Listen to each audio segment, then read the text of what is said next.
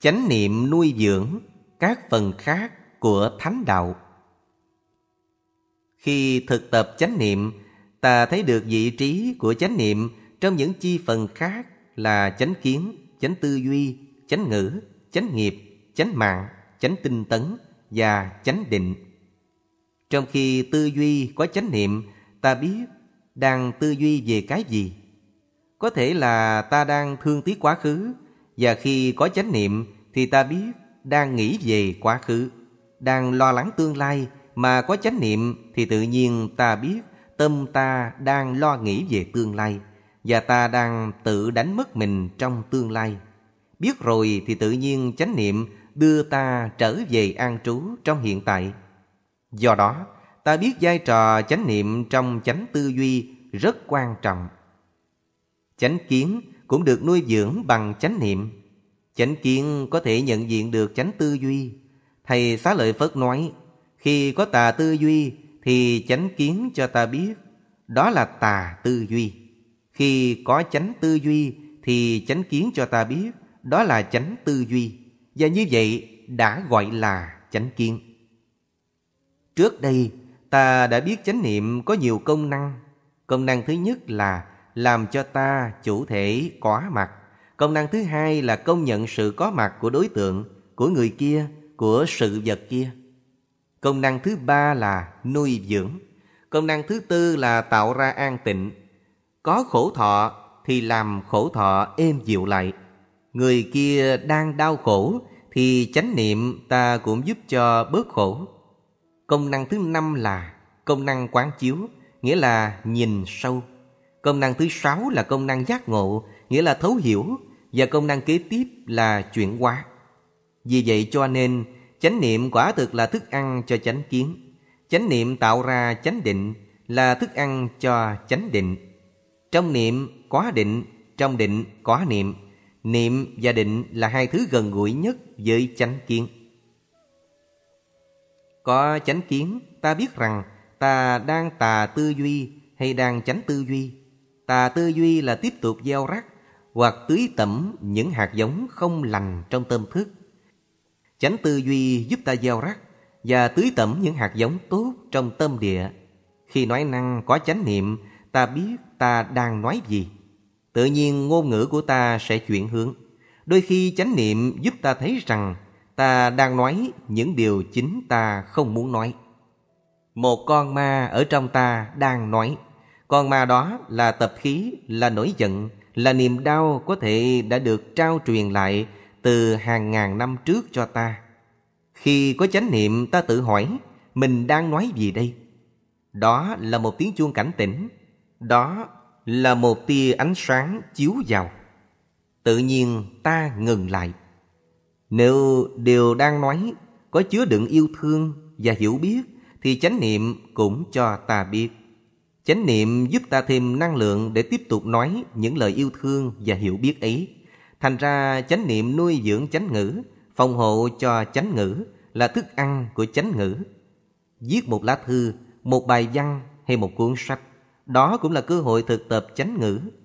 Chánh niệm soi sáng cho việc viết lách của chúng ta. Mỗi câu viết trong lá thư, ta có thể đọc lại bằng chánh niệm. Viết xong một lá thư ta nên đọc lại lá thư để thực tập chánh niệm. Đó cũng là thực tập chánh ngữ.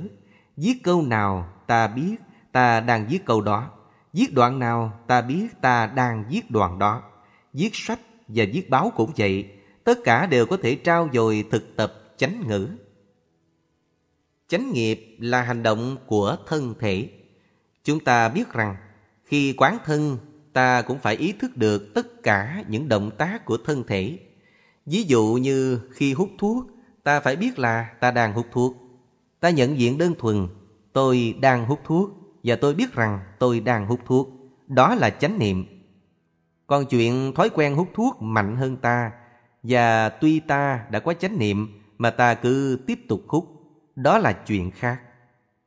Điều quan trọng không phải ở chỗ anh ngưng hút thuốc ngay lập tức hay không, mà ở chỗ anh có ý thức là anh đang hút thuốc hay không chánh niệm trước hết là sự nhận diện đơn thuần nếu chánh kiến còn yếu thì ta chưa đủ sức ngừng hút thuốc có người nói Tôi có chánh niệm rõ ràng mà tôi vẫn cứ tiếp tục hút thuốc thì chánh niệm có ích lợi gì đâu. Nói như vậy không đúng. Phép tu là anh phải có ý thức rằng anh đang hút thuốc và anh biết anh đang tự làm hại trái tim và lá phổi của anh. Anh mới thực tập chánh niệm được một vài ngày, trong khi đó hút thuốc là một tập khí hai ba chục năm. Ta nên nhớ, thực tập chánh niệm ở đây không phải là ra trận để vật lộn với thói quen hút thuốc của anh. Chánh niệm chỉ là ánh sáng chiếu ra để anh ý thức rằng anh đang hút thuốc. Nếu anh thực tập chuyên cần như trong tăng thân thì một ngày nào đó chắc chắn anh sẽ chấm dứt hút thuốc. Chìa khóa đem lại sự chuyển hóa nằm ở chánh niệm. Nếu anh uống rượu thì điều đầu tiên tôi đề nghị với anh thực tập là có chánh niệm về việc anh đang uống rượu. Cứ thực tập chánh niệm hàng ngày cho chuyên cần, dầu anh vẫn còn uống rượu. Thực tập chánh niệm một mình hay cùng các bạn để thấy càng ngày càng rõ rằng uống rượu đem lại những hậu quả nào cho thân, cho tâm, cho gia đình và xã hội. Anh cứ tiếp tục như vậy, một ngày nào đó anh sẽ đủ sức mạnh để chấm dứt uống rượu.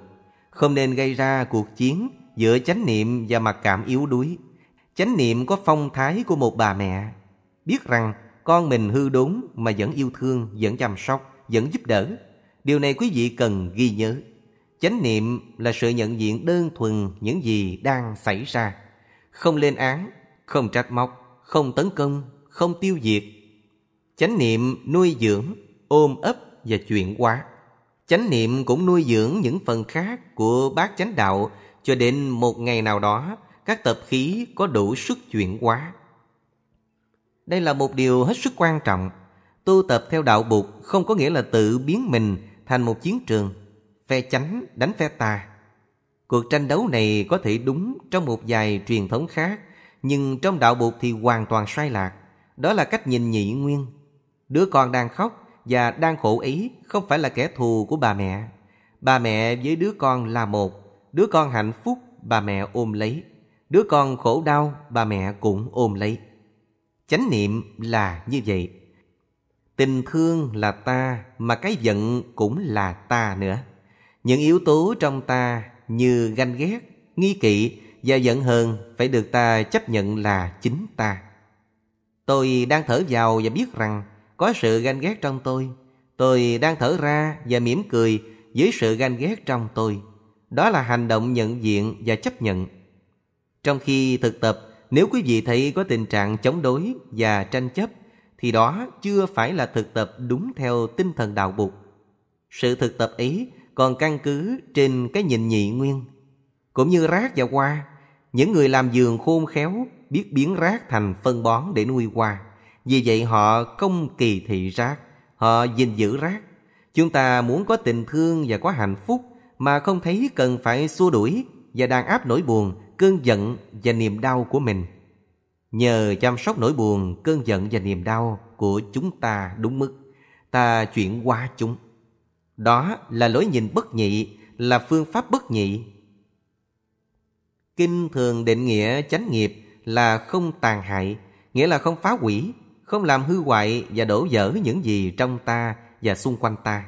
Hành động phá hoại và giết chóc là ác nghiệp. Chánh niệm là để biết ác nghiệp là ác nghiệp và thiện nghiệp là thiện nghiệp. Có hai người đang ngắm một con cá đang bơi trong hồ. Một nhà khoa học có thể ngắm con cá để tính toán, làm cách nào áp dụng phương pháp của cá bơi để sáng tạo ra loại vỏ tàu thủy có cơ năng chạy nhanh hơn. Trong khi đó, người thứ hai có thể đang nhìn vào con cá để suy tư xem con cá này chiên thì ngon hay là đem hấp thì ngon hơn. Những thái độ đó biểu hiện tùy theo tập khí mỗi người. Thí dụ nếu như người thứ hai đã đến chùa làng mai tu học, đã ăn chay được 3-4 năm rồi, anh ta đã có tập khí ăn chay, đã cảm thấy sung sướng trong khi ăn chay và đã bỏ thói quen ăn mặn. Một hôm ra hồ, anh nhìn thấy con cá, tự nhiên tập khí cũ nhảy ra. Con cá này chiên thì sẽ ngon hơn là hấp. Lạ quá. Anh nghĩ, mình đã ăn chay 3-4 năm rồi, mà cái ông bạn cũ tập khí đó vẫn còn nguyên trong tàn thức, bây giờ lại nhảy ra. Trong trường hợp đó, anh phải làm gì? Tự trách hay không tự trách? Câu trả lời là ta chỉ nên phát khởi chánh niệm để biết rằng tập khí cũ vẫn còn nấp đâu đó và vừa mới ló đầu ra. Tập khí ơi, chào mi, mỉm cười thì tự nhiên nó tan biến. Lần sau nếu nó xuất hiện nữa thì ta cũng sẽ làm như vậy. Chỉ cần nhận diện đơn thuần mà không cần phải giật lộn với nó.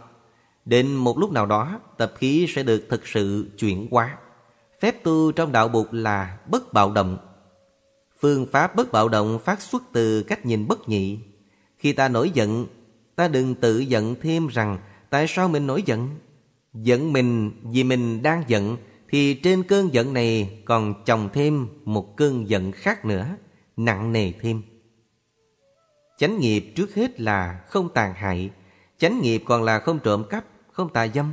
Đó là hiểu chánh nghiệp một cách đơn giản, gồm ba trong năm giới. Trong năm giới có những giới giúp ta thực tập chánh ngữ và chánh tư duy. Tất cả nam giới đều phát xuất từ chánh niệm và chánh kiến. Năm giới Giới thứ nhất, không tàn hại, tức là bảo vệ sự sống. Ý thức được những khổ đau do sự sát hại gây ra, còn xin học theo hạnh đại bi để bảo vệ sự sống của mọi người và mọi loài. Con nguyện không giết hại sinh mạng, không tán thành sự giết chóc và không để kẻ khác giết hại, dù là trong tâm tưởng hay trong cách sống hàng ngày của con. Hành trì giới thứ nhất, chúng ta thực tập nuôi dưỡng chánh niệm về những khổ đau do sự tàn hại và giết chóc gây ra. Ý thức được rằng quá nhiều khổ đau đã do hành động giết chóc và tàn hại gây ra. Con xin nguyện thực tập yêu thương để bảo vệ sự sống của mọi loài, trong đó có các loài động vật, thực vật và khoáng vật. Sự tàn phá đất đá cũng đưa tới sự tàn hại những loài thực vật và động vật. Con nguyện bảo vệ sự sống trong mọi hình thức. Chánh niệm giúp ta tự biết là ta đang có một thái độ hoặc một hành động có tính bạo động và tàn hại sự sống hay không. Bảo vệ sự sống đem lại niềm vui cho tất cả mọi loài, đó là chánh nghiệp. Ý thức được những khổ đau do sự sát hại gây ra, còn xin học theo hạnh đại bi để bảo vệ sự sống của mọi người và mọi loài. Con nguyện không giết hại sinh mạng, không tán thành sự giết chóc và không để kẻ khác giết hại, dù là trong tâm tưởng hay trong cách sống hàng ngày của con. Như vậy, giới thứ nhất này bao gồm không những mọi thân nghiệp mà còn mọi ý nghiệp nữa. Trong tư duy ta, nếu có một tâm niệm không lành, đó cũng đã là phạm giới sát rồi. Nói một lời ác độc suối xỉm để người ta giết chóc nhau cũng là giết người bằng lời nói. Chúng ta nên biết rằng giới thứ nhất có liên hệ với tất cả những giới khác. Và muốn hành trì giới thứ nhất cho sâu sắc, ta phải vận dụng tất cả tám chi phần của bát chánh đạo. Chúng ta biết khi còn ôm ấp tà tư duy, người ta có thể giết hại rất nhiều. Khi tin tưởng rằng một chủ thuyết hay một tín ngưỡng nào đó là con đường duy nhất có thể cứu đời và những ai chống lại chủ thuyết hoặc tín ngưỡng ấy thì nên chết hơn là sống. Thì đó đã là phạm giới sát bằng tư duy. Sở dĩ ta có tà tư duy vì ta có tà kiến. Tà kiến tức là nhận thức cạn hẹp của chúng ta và sự dướng mắt của chúng ta vào các ý niệm và chủ thuyết. Giới thứ hai, ý thức được những khổ đau do lường gạt, trộm cướp và bất công xã hội gây ra. Còn xin học theo hạnh đại từ để đem lại niềm vui sống và an lạc cho mọi người và mọi loài, để chia sẻ thì giờ, năng lực và tài giờ của con với những kẻ đang thật sự thiếu thốn. Con nguyện không lấy làm tư hữu bất cứ một của cải nào không phải do mình tạo ra. Con nguyện tôn trọng quyền tư hữu của kẻ khác, nhưng cũng nguyện ngăn ngừa kẻ khác không cho họ tích trữ và làm giàu một cách bất lương trên sự đau khổ của con người và của muôn loài. Giới thứ hai có liên hệ rõ rệt tới chánh nghiệp. Hành động bảo vệ công bằng xã hội là chánh nghiệp.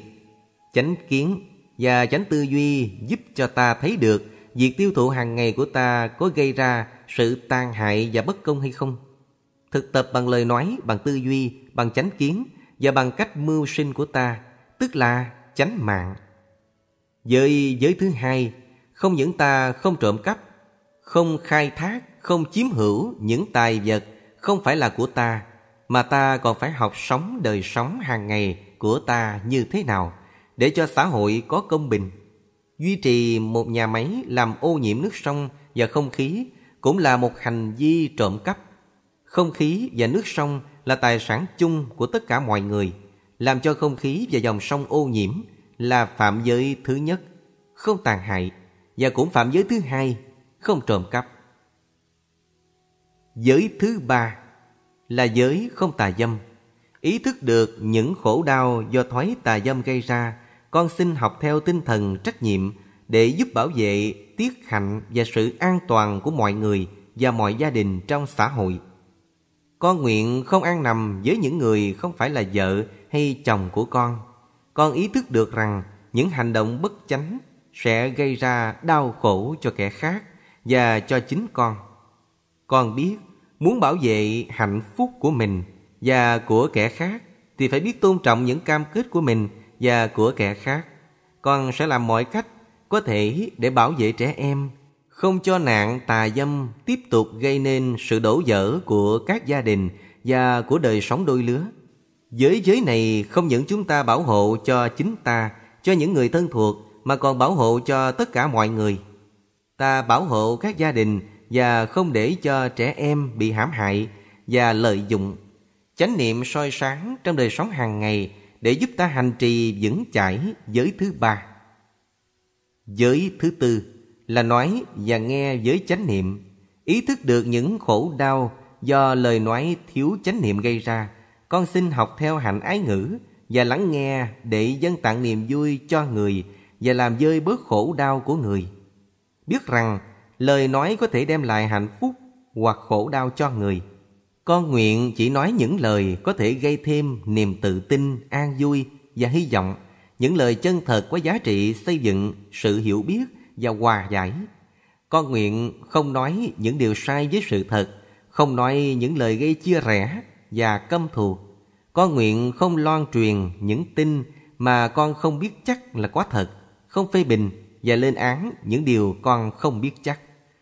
Con nguyện không nói những điều có thể tạo nên sự bất hòa trong gia đình và đoàn thể. Những điều có thể làm tan vỡ gia đình và đoàn thể. Giới này trực tiếp liên hệ tới chánh ngữ, nhưng nói và nghe luôn luôn có liên hệ mật thiết với nhau. Nếu không biết nghe mà chỉ biết nói, thì lời nói sẽ không khế hợp với hoàn cảnh và tình trạng, và có thể đưa tới tình trạng ông nói gà, bà nói vịt, và sự truyền thông sẽ bị ngạn lấp. Truyền thông đã bị ngạn lấp thì cha không còn nói chuyện được với con, vợ không còn nói chuyện được với chồng, anh không còn được nói chuyện với em và hạnh phúc không thể nào có mặt. Chánh niệm cho ta biết ta có đang sử dụng ái ngữ hay không và có đang biết lắng nghe người kia hay không. Lắng nghe là một phép thực tập sâu sắc, có thể làm dơi bớt nỗi khổ của người nói rất nhiều. Lắng nghe là pháp môn di diệu của Bồ Tát Quán Thế Âm. Đây là bài quán niệm về pháp môn lắng nghe. Đế thính Lạy Đức Bồ Tát Quán Thế Âm, chúng con xin học theo hạnh Ngài, biết lắng tai nghe cho cuộc đời bớt khổ. Ngài là trái tim biết nghe và biết hiểu. Chúng con xin tập ngồi nghe với tất cả sự chú tâm và thành khẩn của chúng con. Chúng con xin tập ngồi nghe với tâm không thành kiến. Chúng con xin tập ngồi nghe mà không phán xét, không phản ứng. Chúng con nguyện tập ngồi nghe để hiểu. Chúng con xin nguyện ngồi nghe chăm chú để có thể hiểu được những điều đang nghe và cả những điều không nói. Chúng con biết chỉ cần lắng nghe thôi, chúng con cũng đã làm dơi bớt rất nhiều khổ đau của kẻ khác rồi. Giới thứ năm là thực tập chánh niệm trong việc ăn uống và tiêu thụ. Vì vậy rất quan trọng cho thân nghiệp Giới thứ năm liên hệ tới các chi phần khác của bát chánh đạo, ý thức được những khổ đau do sự sử dụng ma túy và độc tố gây ra. Con xin học cách chuyển hóa thân tâm, xây dựng sức khỏe thân thể và tâm hồn bằng cách thực tập chánh niệm trong việc ăn uống và tiêu thụ. Trong câu này, ta thấy rằng Hành động xây dựng sức khỏe và tâm hồn bao hàm chánh tư duy và chánh kiến. Con nguyện chỉ tiêu thụ những gì có thể đem lại an lạc cho thân tâm con và cho thân tâm gia đình và xã hội con. Con nguyện không uống rượu, không sử dụng các chất ma túy, không ăn uống hoặc tiêu thụ những sản phẩm có độc tố. Trong đó có các sản phẩm truyền thanh, truyền hình, sách báo, phim ảnh và chuyện trò. Như vậy, thực tập giới này có liên hệ tới việc hành trì chánh ngữ, chánh tư duy, chánh kiến và chánh mạng. còn biết rằng tàn hoại thân tâm bằng rượu và các độc tố ấy là phản bội tổ tiên, cha mẹ và cũng là phản bội các thế hệ tương lai. Con nguyện chuyển hóa bạo động, căm thù, sợ hãi và buồn giận bằng cách thực tập phép kiên cử cho con, cho gia đình con và cho xã hội. Con biết phép kiên khem này rất thiết yếu để chuyển hóa tự thân, tâm thức cộng đồng và xã hội. Hành động tiêu thụ và ăn uống phải được chánh niệm soi sáng để ta biết đó là chánh nghiệp hay là tà nghiệp. Trong giới thứ năm này, ta thấy tính cách tương tức của năm giới, đồng thời thấy tính cách tương tức của tám chi phần trong bát chánh đạo.